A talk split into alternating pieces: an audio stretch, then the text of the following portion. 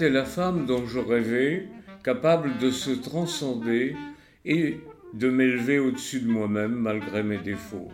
Je ne le sais pas encore à cette époque, mais je le devine. Dès le début de notre liaison, je respecte sa personnalité. Elle est allemande d'un seul tenant, et je décèle en elle cette qualité exceptionnelle de ne se revendiquer ni de l'Est ni de l'Ouest, mais allemande tout simplement.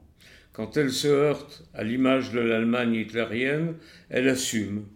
Mais je sens déjà qu'elle accumule en elle de l'énergie pour réagir contre cette image, non par le déni, mais par des actions positives. Bonjour à toutes et à tous, je suis Francis Lanchner. Tout au long de ma vie de militant, j'ai rencontré des personnes exceptionnelles avec lesquelles j'ai tissé des liens d'amitié. Ce sont ces personnes que je voudrais vous faire découvrir. Et aujourd'hui, j'ai le plaisir de retrouver Serge Klarsfeld et de vous faire partager notre petite discussion entre amis. Bonjour Serge. Bonjour Francis. Je me souviens de la première fois où nous nous sommes rencontrés. C'était l'été 1971. Béate était venue donner une conférence aux jeunes de la LICA. À l'époque, il n'y avait pas de R dans l'ICA. Et nous étions tombés sous le charme de cette jeune femme si courageuse qui nous racontait ses exploits. Il faut rappeler que trois ans auparavant, Beate était allée gifler le chancelier Kissinger au congrès de son parti, la CDU. Quel était le sens de cette action? Quel était le sens de cette gifle? Qu'est-ce que vous vouliez montrer? C'est Beate euh, qui voulait montrer que l'Allemagne était dirigée par un ancien dirigeant de la propagande hitlérienne, radiophonique, et Béate, elle, a réagi, elle a considéré qu'il fallait épurer le personnel politique allemand euh, de, des anciens nazis qui avaient le, le pouvoir d'une certaine façon. Il y avait au moins une centaine de députés au Parlement allemand qui étaient d'anciens membres du parti nazi, mais chancelier, c'était inacceptable. Est-ce que vous avez eu immédiatement conscience de la portée historique de ce geste? Oui, euh, nous avons eu conscience même avant, puisque nous avons décidé de ce geste ensemble et que Beate risquait de mourir d'être tué par les gardes du corps. Les gardes du corps ont effectivement sorti leur revolver pour abattre Béate, mais il y avait trop de personnalités autour du chancelier, ils n'ont pas pu tirer. Mais elle risquait sa vie, elle risquait sa liberté, et donc nous étions conscients qu'il fallait faire ce geste parce que ce geste serait compris de la plupart des gens, étant donné l'âge de Béate et l'âge du chancelier, elle n'avait pas 30 ans et le chancelier en avait plus de 60, euh, elle était la fille du chancelier. Donc c'était la fille qui giflait son père parce que le père avait donné son intelligence, avait donné son énergie au nazisme et qu'il s'était recyclé euh, dans l'Allemagne libérale. Euh, comme si euh, il ne s'était pas engagé dans l'Allemagne hitlérienne. Et, et cela c'était inacceptable. Et Beat a suivi cette ligne. Et moi je l'ai aidé. C'était la campagne de Beat. C'était pas la mienne c'était la campagne de Beat voilà. Alors à la fin de la conférence devant les jeunes de la LICA dont je parlais il y a quelques instants nous sommes euh, quelques-uns à nous être approchés de Beat Et nous lui avons demandé comment pouvons-nous vous aider? Et là, je me souviens de sa réponse Nous n'avons pas besoin d'aide, nous a-t-elle dit, mais vous pouvez participer, si vous le voulez, à faire juger les criminels nazis qui ont sévi en France et qui ont exterminé votre famille. Tout était dit en peu de mots, et quelques jours après, en juin 71, nous sommes partis en Allemagne, à Essen, tu te souviens de cette action? Tout à fait. Oh, elle, m'est restée en mémoire parce que elle était importante, euh, étant donné que Beat vous a envoyé euh, occuper le bureau de Ernst Achenbach, euh, qui, pendant la guerre, était le chef de la section politique de l'ambassade allemande à Paris, et qui était un homme impliqué dans la déportation des Juifs, et qui venait d'être nommé par...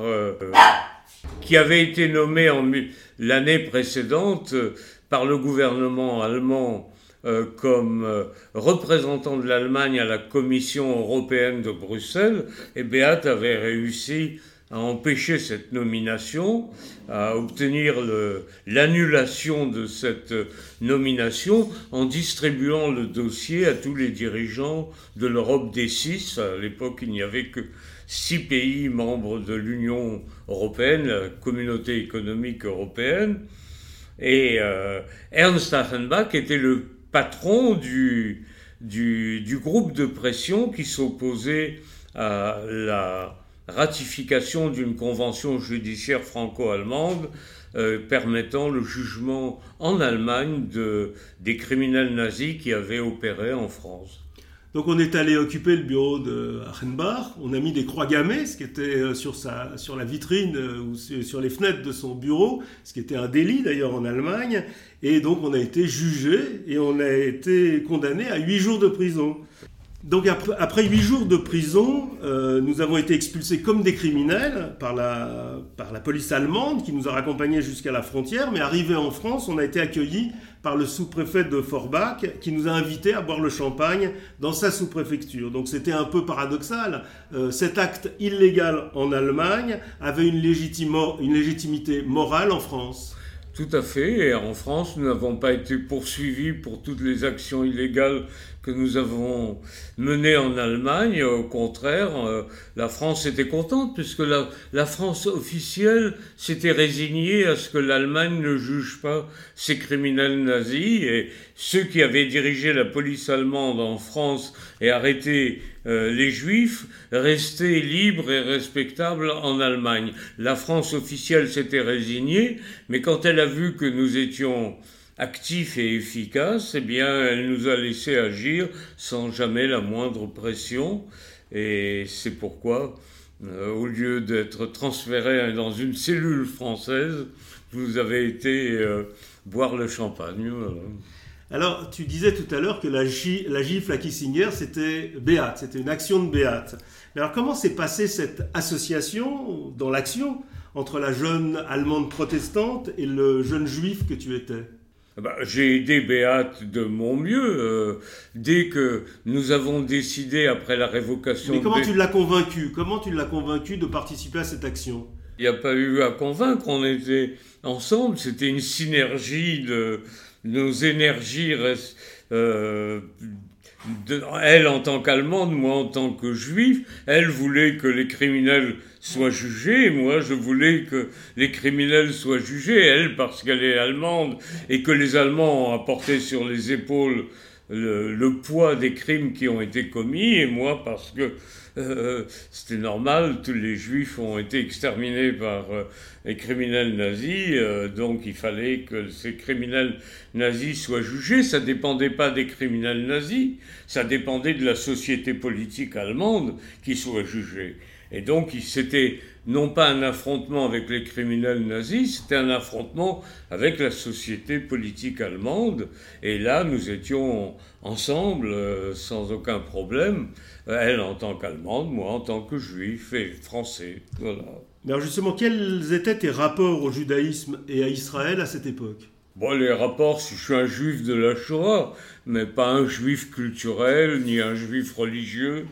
Donc, euh, n'étant ni culturel ni religieux, il me restait la, Shoah pour l'avoir vécu euh, et pour euh, en avoir tiré les conséquences. Je suis allé en Auschwitz en 1965 et j'ai considéré que la fidélité à la mémoire de la Shoah et aussi la fidélité au souci de sécurité de l'État d'Israël, c'était deux axes qu'il fallait ne jamais quitter, les deux actes qui, qui me préservaient de toute déviation, qui étaient, disons, normaux pour des juifs qui avaient vécu et la Shoah et la résurrection d'un État juif après 19 siècles de disparition.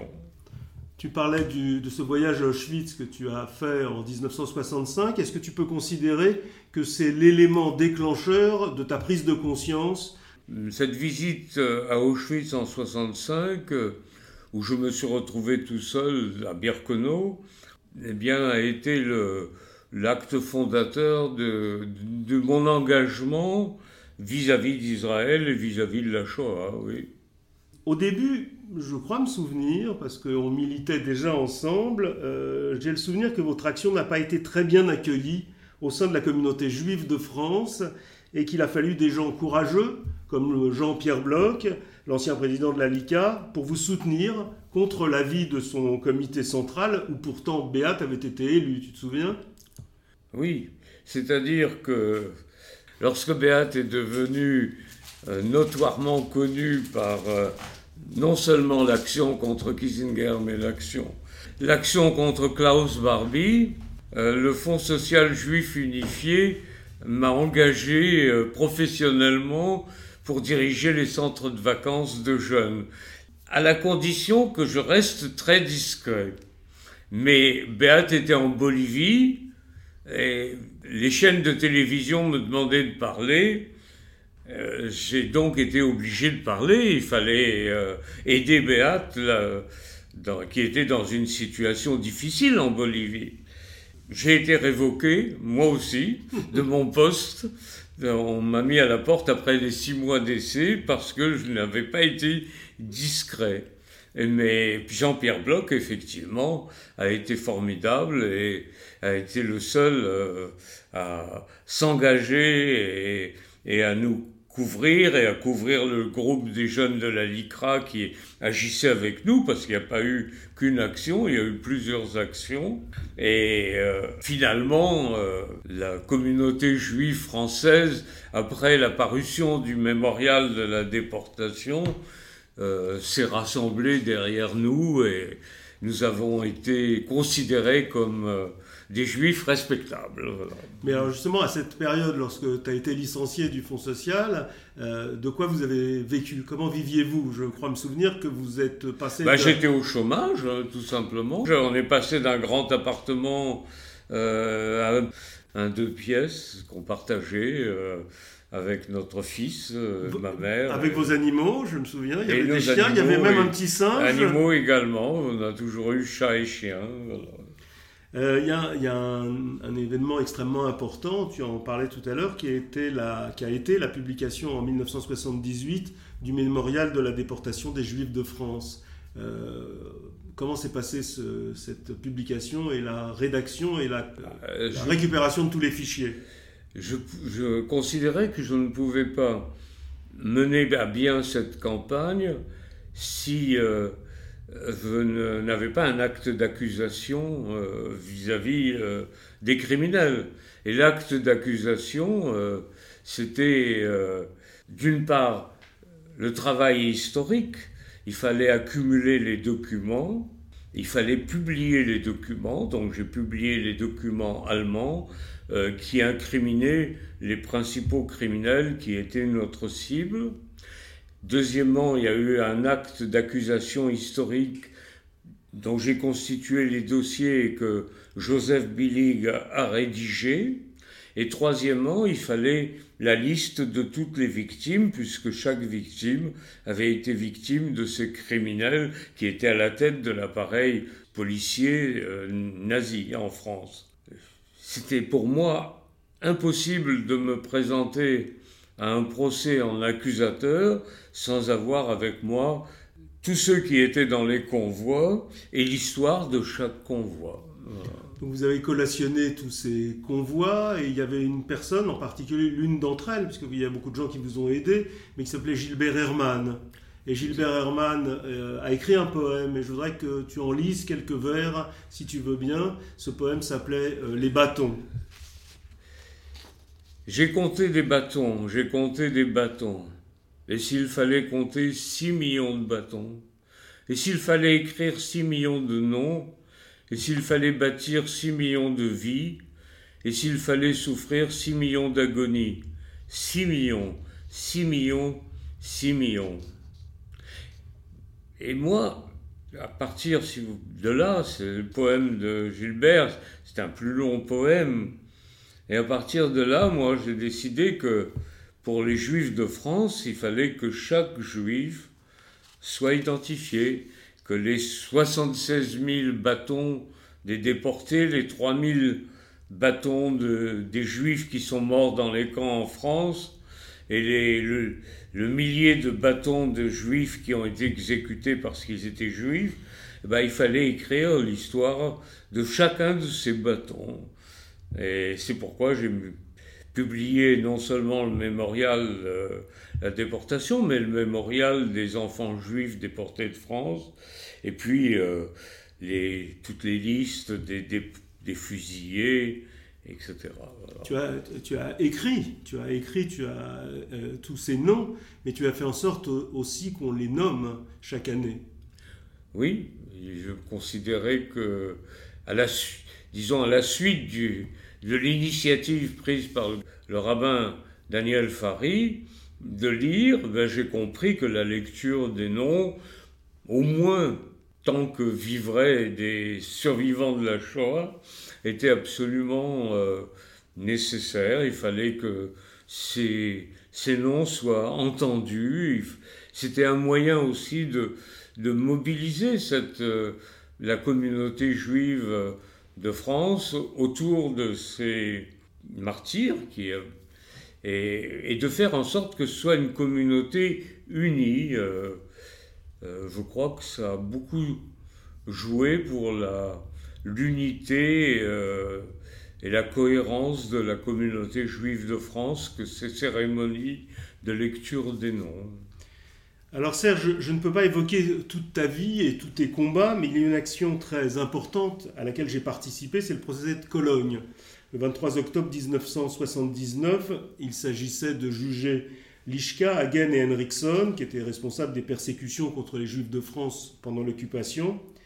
Pendant tout le procès, des milliers de Juifs de France sont venus à Cologne pour tenter d'entrer dans la trop petite salle où se déroulaient les débats. Je me souviens qu'on se battait euh, physiquement d'ailleurs pour rentrer. Et je, ne peux pas euh, oublier le moment du verdict. Est-ce que tu te souviens quand ces criminels ont commencé, se sont cachés le visage de honte, je crois, et que nous, on a hurlé de joie dans la salle? Oui, je me souviens, parce que je me souviens parce que j'ai eu un peu pitié de Hagen. Non, mais c'était un soulagement. Je ne doutais pas du, du verdict. Hein. Je suis très réaliste dans, dans les procès. Euh, ce procès, euh, nous l'avions gagné avant de avant qu'il n'ait eu lieu. Enfin, c'était l'aboutissement d'un combat que vous aviez engagé dix ans auparavant. Oui, mais à partir du moment où le procès avait lieu, l'Allemagne ne pouvait pas dire à la France que les criminels étaient innocents. Donc on savait que on gagnerait ce procès. Le président Fassbinder a très bien dirigé les débats et moi j'ai très bien dirigé la salle. Donc, euh, mais enfin ça s'est très bien passé et les deux présidents, parce que moi aussi j'ai présidé, puisque le président savait très bien que si le procès ne se passait pas bien, ben j'arrêterais le procès. Donc euh, euh, le procès s'est très bien passé et il a été exemplaire. Je crois que c'est le seul procès exemplaire de criminels nazis qui a eu lieu après la guerre, de, de nazis importants. Bah, il y a un autre moment que je ne peux pas oublier, c'est lorsque Barbie a été jugé, lorsque, et je me souviens d'un moment très précis, c'est quand il est, il est apparu en montant l'escalier euh, dans la cour d'assises de Lyon, euh, c'était en 1983, il est apparu derrière une vitre blindée, on lui a enlevé ses menottes, et il avait un petit sourire, un petit sourire narquois. Et moi, j'étais extrêmement ému. Euh, qu'est-ce que tu as ressenti à ce moment-là? Tu représentais évidemment l'une des parties civiles?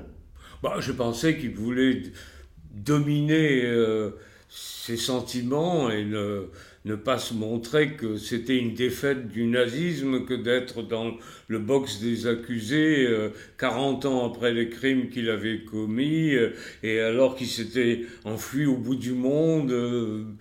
Euh, donc le léger sourire qu'il avait était un sourire de défense contre l'hostilité de, de, la salle.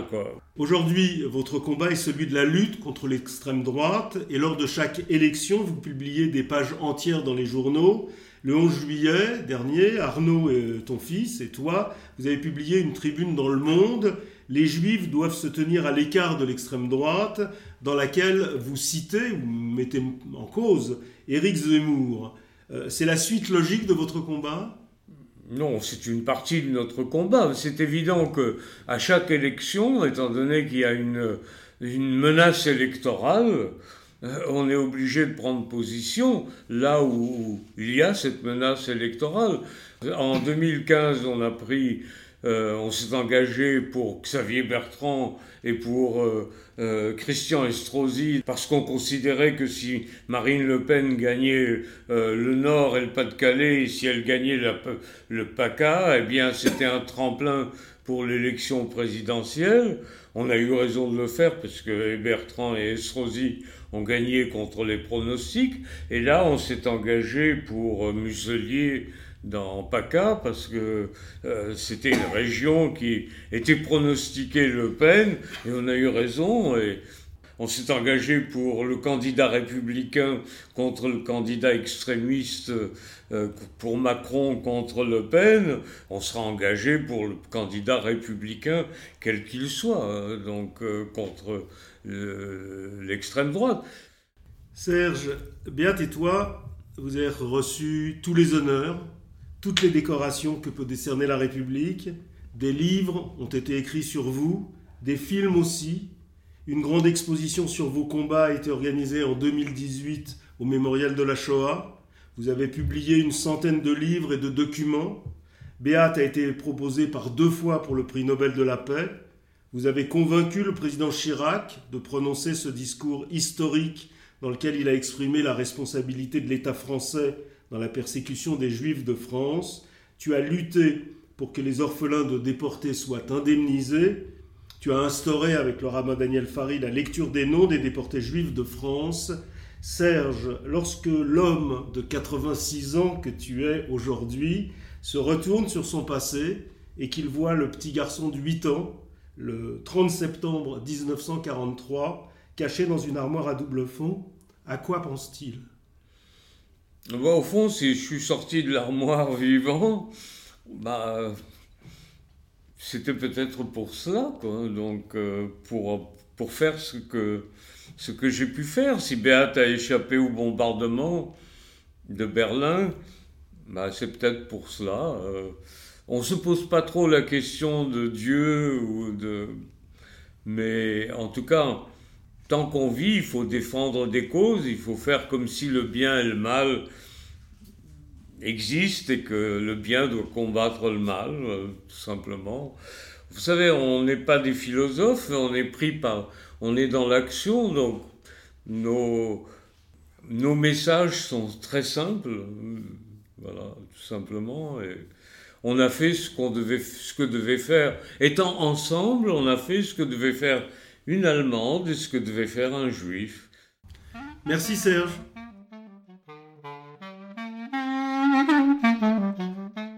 C'était Petite discussion entre amis, un podcast réalisé par Francis Lanchner pour le lab Tenua. Merci à Yael Hollenberg pour son assistance technique, merci à Marion Bellal pour le montage, et merci à mon ami Teddy Lasserie qui a composé spécialement cette musique originale pour ce podcast. Thank you.